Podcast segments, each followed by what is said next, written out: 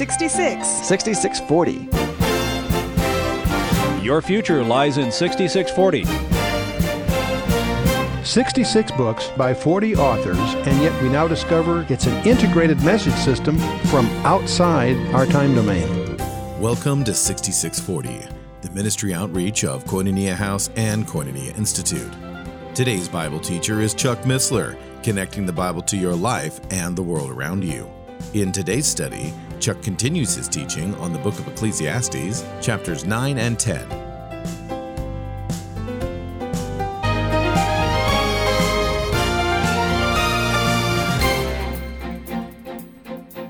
Go thy way, eat thy bread with joy, and drink thy wine with a merry heart, for God now accepteth thy works. Let thy garments be always white. Well, I'll get to the garments in a minute. Uh, his admonition, go thy way, is in effect saying, don't sit around and brood. Get up and live is what he's really saying. Yes, death's coming, but God gives us good gifts to, en- to enjoy, so enjoy them. And, uh, you know, Solomon, of course, like, uh, as you can imagine, sat down to a daily feast. We see that recorded in 1 Kings 4 and elsewhere. But, you know, there is evidence that Solomon himself didn't enjoy it much.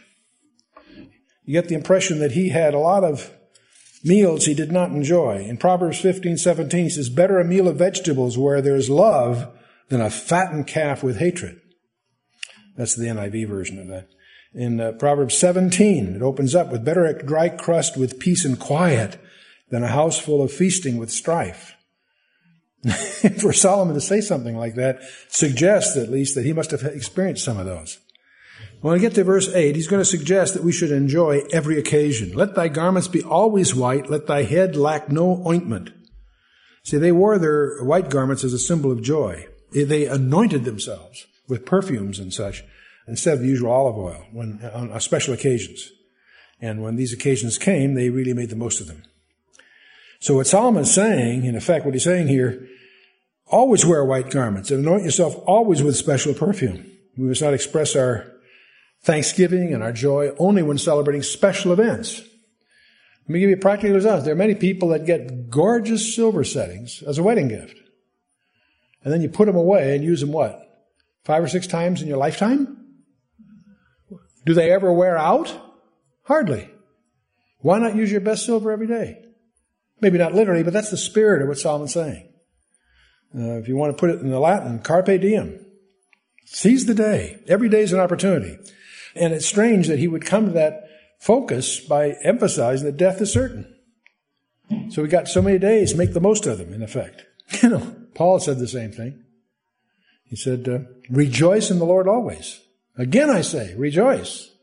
Solomon continues, live joyfully with the wife whom thou lovest all the days of the life of thy vanity, which he hath given thee under the sun, all the days of thy vanity, for that is thy portion in this life and in thy labor which thou takest under the sun.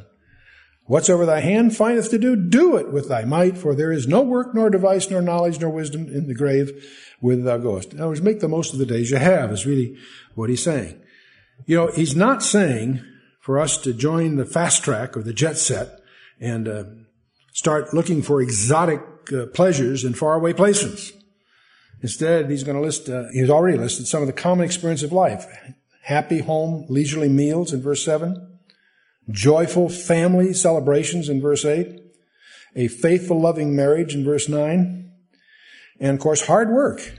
You can enjoy hard work in verse 10.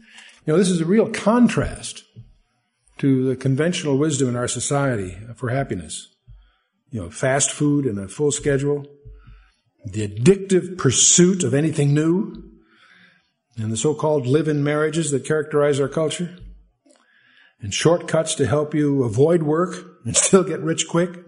This is just the opposite formula that Solomon lays out for us for real happiness. You know, it's interesting though, if you look, listen carefully in our society, there are voices calling us back to the old traditions.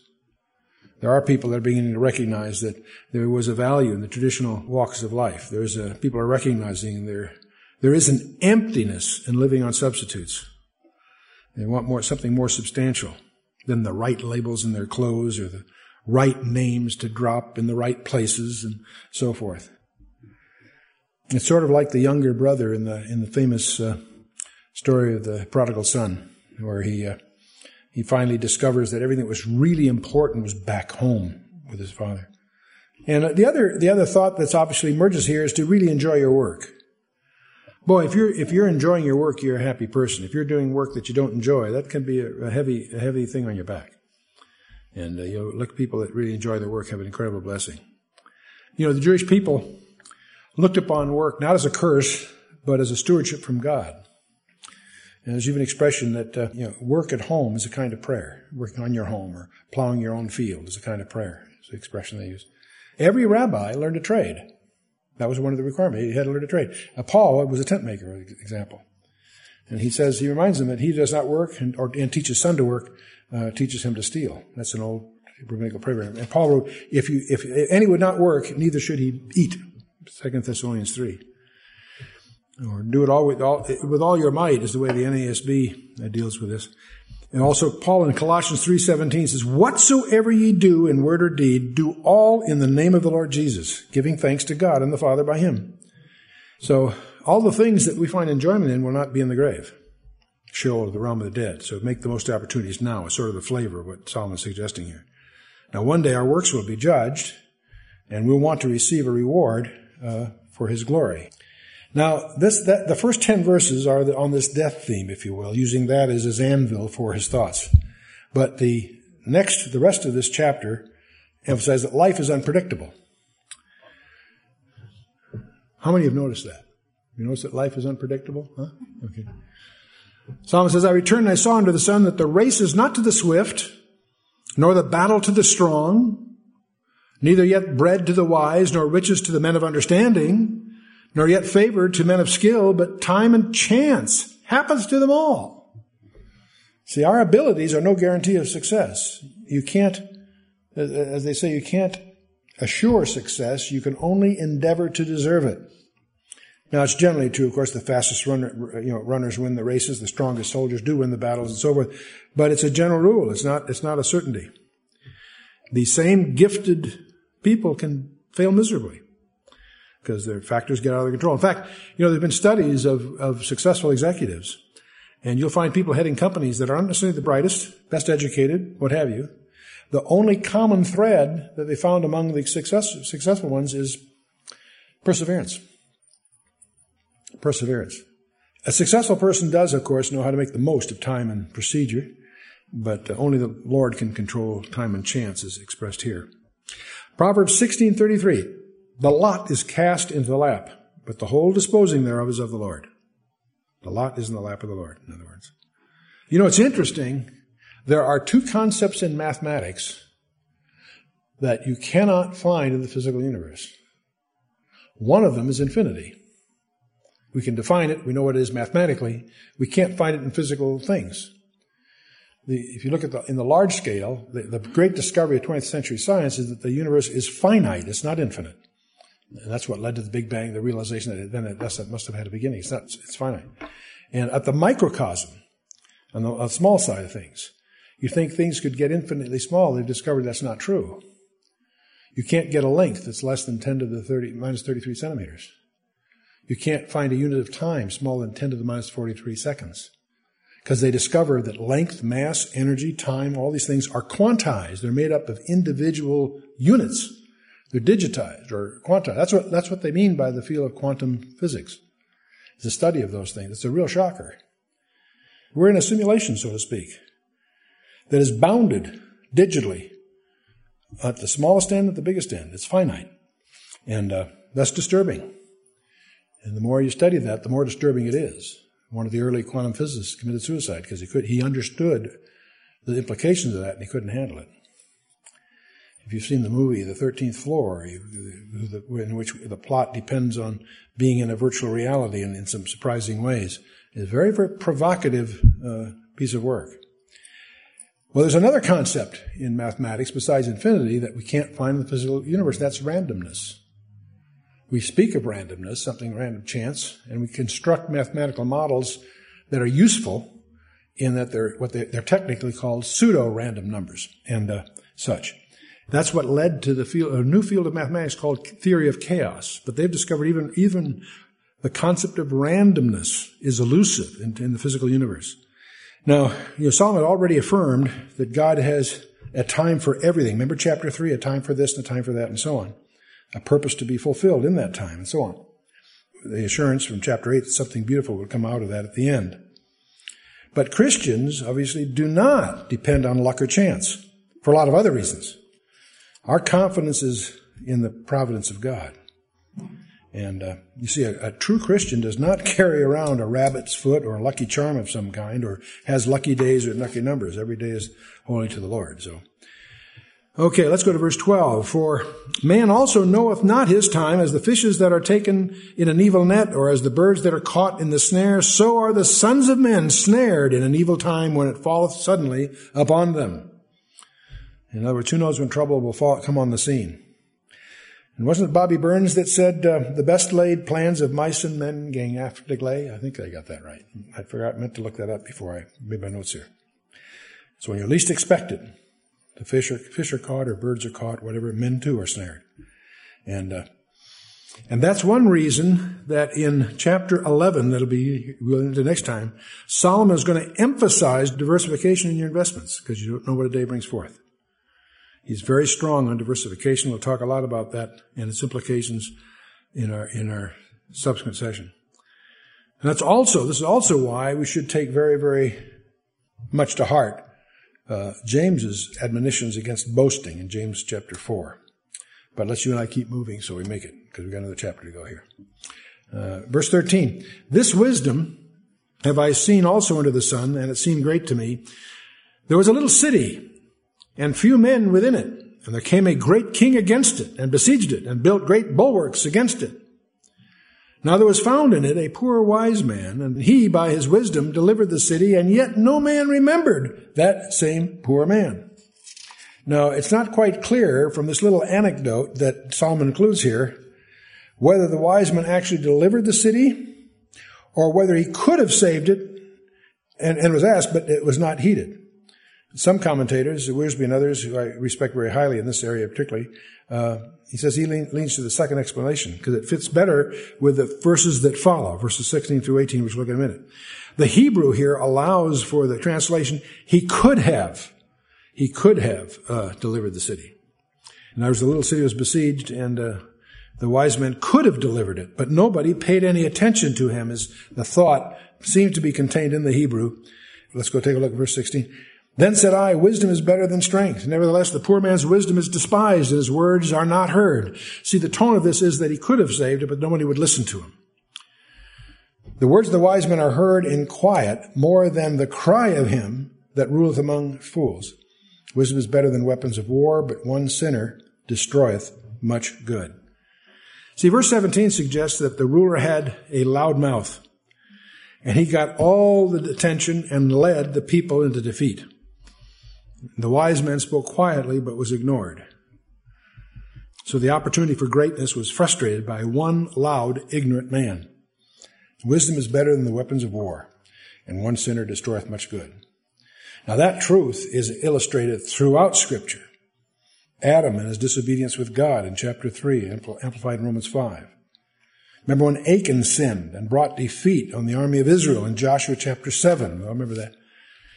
David's sin brought trouble to Israel, 2 Samuel 24. And of course, the revolt of Absalom led the nation into civil war ultimately in 2 Samuel and so on. Since death is unavoidable and life is unpredictable, the only course that's really available to the wise is to yield ourselves into the hands of God and walk by faith in His Word. We don't live by explanations, we live by promises. We don't depend on luck, but on the providential working of our loving Father. We trust His promises and we obey His will. And if we walk by faith, when we have no fear of the last enemy that Solomon introduced this uh, in this section. Why? Because Jesus has conquered death. Fear not, I am the first and the last. I am he that liveth and was dead. Behold, I am alive forevermore, Jesus said in Revelation chapter 1. It opens up that way. And because He is alive and we live in Him, we don't look at life and say vanity of vanities. Solomon may say that we can't. Instead, we can echo the confidence expressed by Paul in 1 Corinthians 15. But thanks be to God who gives us victory through our Lord Jesus Christ. Therefore, my beloved brethren, be steadfast, immovable, always abounding in the work of our Lord, knowing that your labor is not in vain in the Lord. Which leads us then to chapter 10. This is, could be called the danger of folly, chapter 10. The danger of folly. The word folly occurs about nine times in this chapter.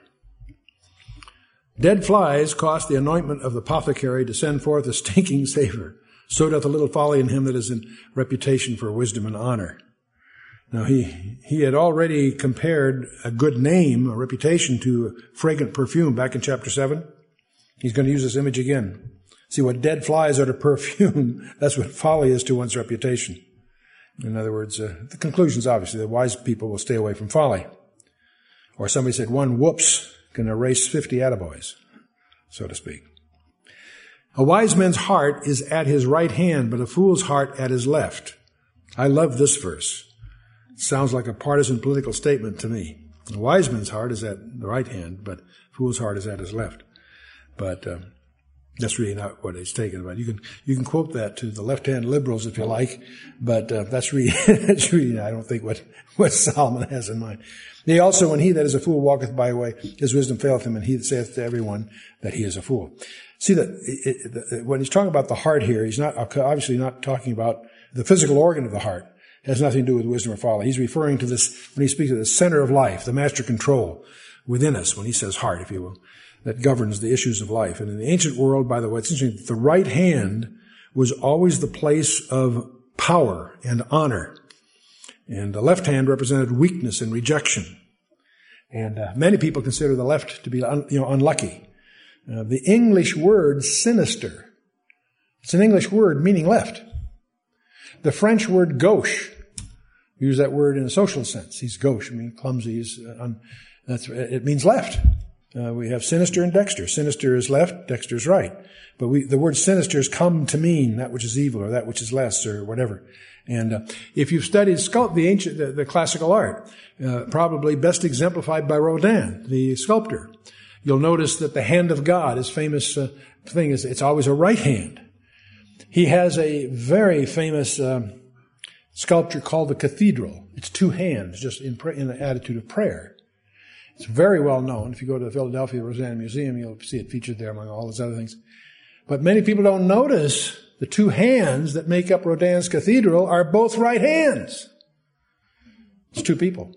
It's not one person with both hands. There's two right hands, which is kind of interesting. But again, see, it's that classic concept that right is good and left is, is, is evil. And that's sort of what's behind the, the verse here.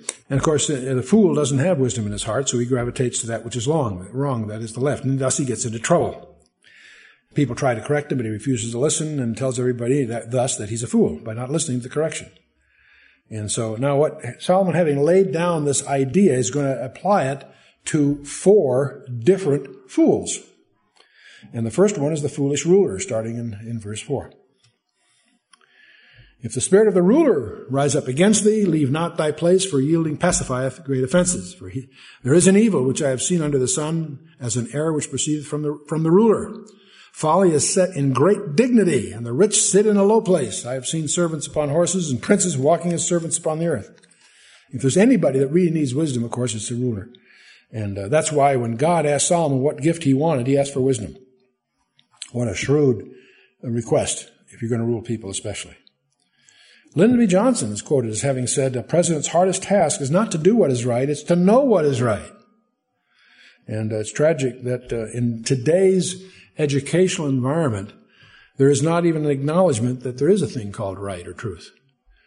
I can remember um, my parents were from the old country. My dad was a very simple, practical guy, but his concept, you go to school to learn what's right and wrong. That's basically what you go to school for. And uh, how shocked he would be if he discovered that today's schools don't even have, do not have that as a goal. They don't even acknowledge that right and wrong exists. Value relativism destroys, uh, not only doesn't it create the sense of values, it destroys all purpose of education. That's what Allan Bloom de- develops in his famous book, The Closing of the American Mind. That in this pursuit of openness, we've actually closed our minds because we've just discovered if, if there's really no truth and there's no real incentive to understand history, that it, because it has no relevant lessons for the future. And that's, of course, utter nonsense, but it leads us to a closed mind and not an open mind, ironically enough. Anyway, uh, if the ruler, according to verse 4, if the ruler is proud, he may do it and say foolish things. And That'll cause him to lose the respect of his uh, associates. And the picture here is, of course, that of a proud ruler and who easily becomes angry and takes his anger out on his attendants around him. And you can always spot a weak ruler by the strength of the people around him. If you're so insecure as to have weak, be surrounded by weak people, that's a real danger sign. The strong guys encourage constructive dissent as they joke around in business where two people agree one is unnecessary. Proverbs 16:32 says, "He that is slow to anger is better than he that mighty, and he that rules a spirit more so than he that takes a city." Proverbs 25:28, "Whosoever has no rule over his own spirit is like a city broken down without walls." Now he goes on to point out that it's not necessary for servants to act like fools. In fact, that's the worst thing they can do. That was that was developed back in chapter eight, also you may recall. Far better that they control themselves and stay right uh, where they can they are and seek to bring peace. Proverbs 25:15 Through patience a ruler can be persuaded and a gentle tongue can break a bone. Or Proverbs 16:14 A king's wrath is a messenger of death, but a wise man shall appease it. Now of course there is a place a time and a place for righteous anger and sometimes does need to be displayed. Ephesians 4 talks about that. But not everything that we call righteous indignation is either righteous It's uh, so easy to be motivated by uh, jealousy and malice and then disguising them as a zeal for God. A crusader, his zeal can be a mask covering a hidden anger or jealousy for some other reason. But let's, uh, in, in verse 5, there is an evil which I have seen under the sun, and so forth. Folly is set in great dignity, and the rich sit in a low place. A ruler is too pliable. He's also a fool. He lacks courage and character and courage. I remember seeing a, a, a uh, interesting in, in, one of the offices of one of one of my bosses years ago. In his office, he had a a backbone. Actually, it was a plastic one from one of these plastic skeleton sets, but it was just a backbone framed under glass, and it had a little sign that this is a backbone. You can't run a project without it. Never forgotten that. Now, if a ruler has incompetent people advising him, he's obviously certain to be ruling the nation unwisely. And Solomon's own son, Rehoboam, uh, was proud and unyielding, and that led to the civil war and dividing the division of the kingdom. So instead of following the advice of his counselors, he listened to his youthful friends and uh, made the elders walk and let the young put the young men on horses. The best rulers and leaders are men and women who are tough-minded but tender-hearted, who put the best people on the horses and don't apologize for it. That's sort of the flavor of the, verse 7. I've seen servants upon horses and princes walking as servants. How ironic it was. That's exactly, in effect, what Rehoboam did. Well, his next series of verses from 8 to 11 will be about foolish workers. He started with the rulers. Now he's going to talk about the workers. He that diggeth a pit shall fall into it. And whoso breaketh a hedge, a serpent shall bite him. Whoso removeth stone shall be hurt therewith, and he that cleaveth wood shall be endangered thereby. If an iron be blunt, and he do not whet the edge, then must he put to more strength. But wisdom is profitable to direct. Bear in mind, these are translations, and, and uh, so, uh, it's Wiersbe suggests that what Solomon is focusing on here are people who attempted to do their work, but suffered by not doing it smartly. Uh, commentators are quite divided about this section because the, the point is they're not agreed on what his real points are. The, the, translations are difficult. Is he saying that every job is has its occupational hazards? If so, what was the lesson he was teaching, and why take so much space to illustrate the obvious? His theme is folly, and so he's not teaching that hard work is foolish because you might get injured. That's not what he's trying to say. And uh, all the way through uh, the book, Solomon is going to emphasize the value of honest labor and the joys it can bring. So why should he contradict his message here? And it's Wiersbe, I think, that highlights that what he's really talking about is that people are doing, trying to do their work, but they're not doing it, they're doing it foolishly. They're not doing it smart. One man dug, dug you know, dug a pit, but it, it may have been a well or a place for storing grain, but he fell in the pit himself. Why? Because he apparently didn't take the proper precautions. And frequently, the, the, the, scripture uses this as a picture of retribution, but that doesn't seem to be the lesson here. And uh, another man broke through a hedge, a wall, or a fence, perhaps while remodeling his home, or and a serpent bit him. Now, serpents found their ways into hidden crevices and so forth. The man should have been more careful. He was overconfident and didn't, you know, look ahead. Verse 9 takes us into the quarries, forests, where careless workers are injured, cutting stones or splitting logs. And uh, verse 10 talks about the foolish worker par excellence. He's a man who tried to split wood with a dull axe. The wise worker will pause and sharpen it. In other words, don't work harder, work smarter. It's basically the flavor that would tend to unify these messages. That's why I think Wiersbe's handle on this is better than all the other ones I've seen. Verse 11, surely the serpent will bite without enchantment and the babbler is no better. Now he's, a babbler is a, the Hebrew actually is the master of the tongue. See, you have to understand, snake charmers were common in those days as entertainers. Uh, you know, it's interesting. You know, the snakes have no no ears. They pick up the sound waves primarily through the bone structure of their head. So the more music, I should say, more than the music played by the charmer, it's the man's disciplined actions, the swaying and and the staring that hold the snake's attention and keep keep the serpent under control. This apparently is really the the secret to the art form. You've been listening to 6640, the ministry outreach of Koinonia House and Koinonia Institute. Today's Bible teacher was Chuck Missler, teaching through the book of Ecclesiastes. Download the new K House TV app to access an ever growing collection of free resources. Visit the Apple or Android App Store or search K House TV on your Roku streaming device. Thank you for listening to 6640 and for your prayerful continued support of this ministry. Until next time, as we continue this series, may God bless you with the knowledge of His Son, Jesus Christ, as you study His Word.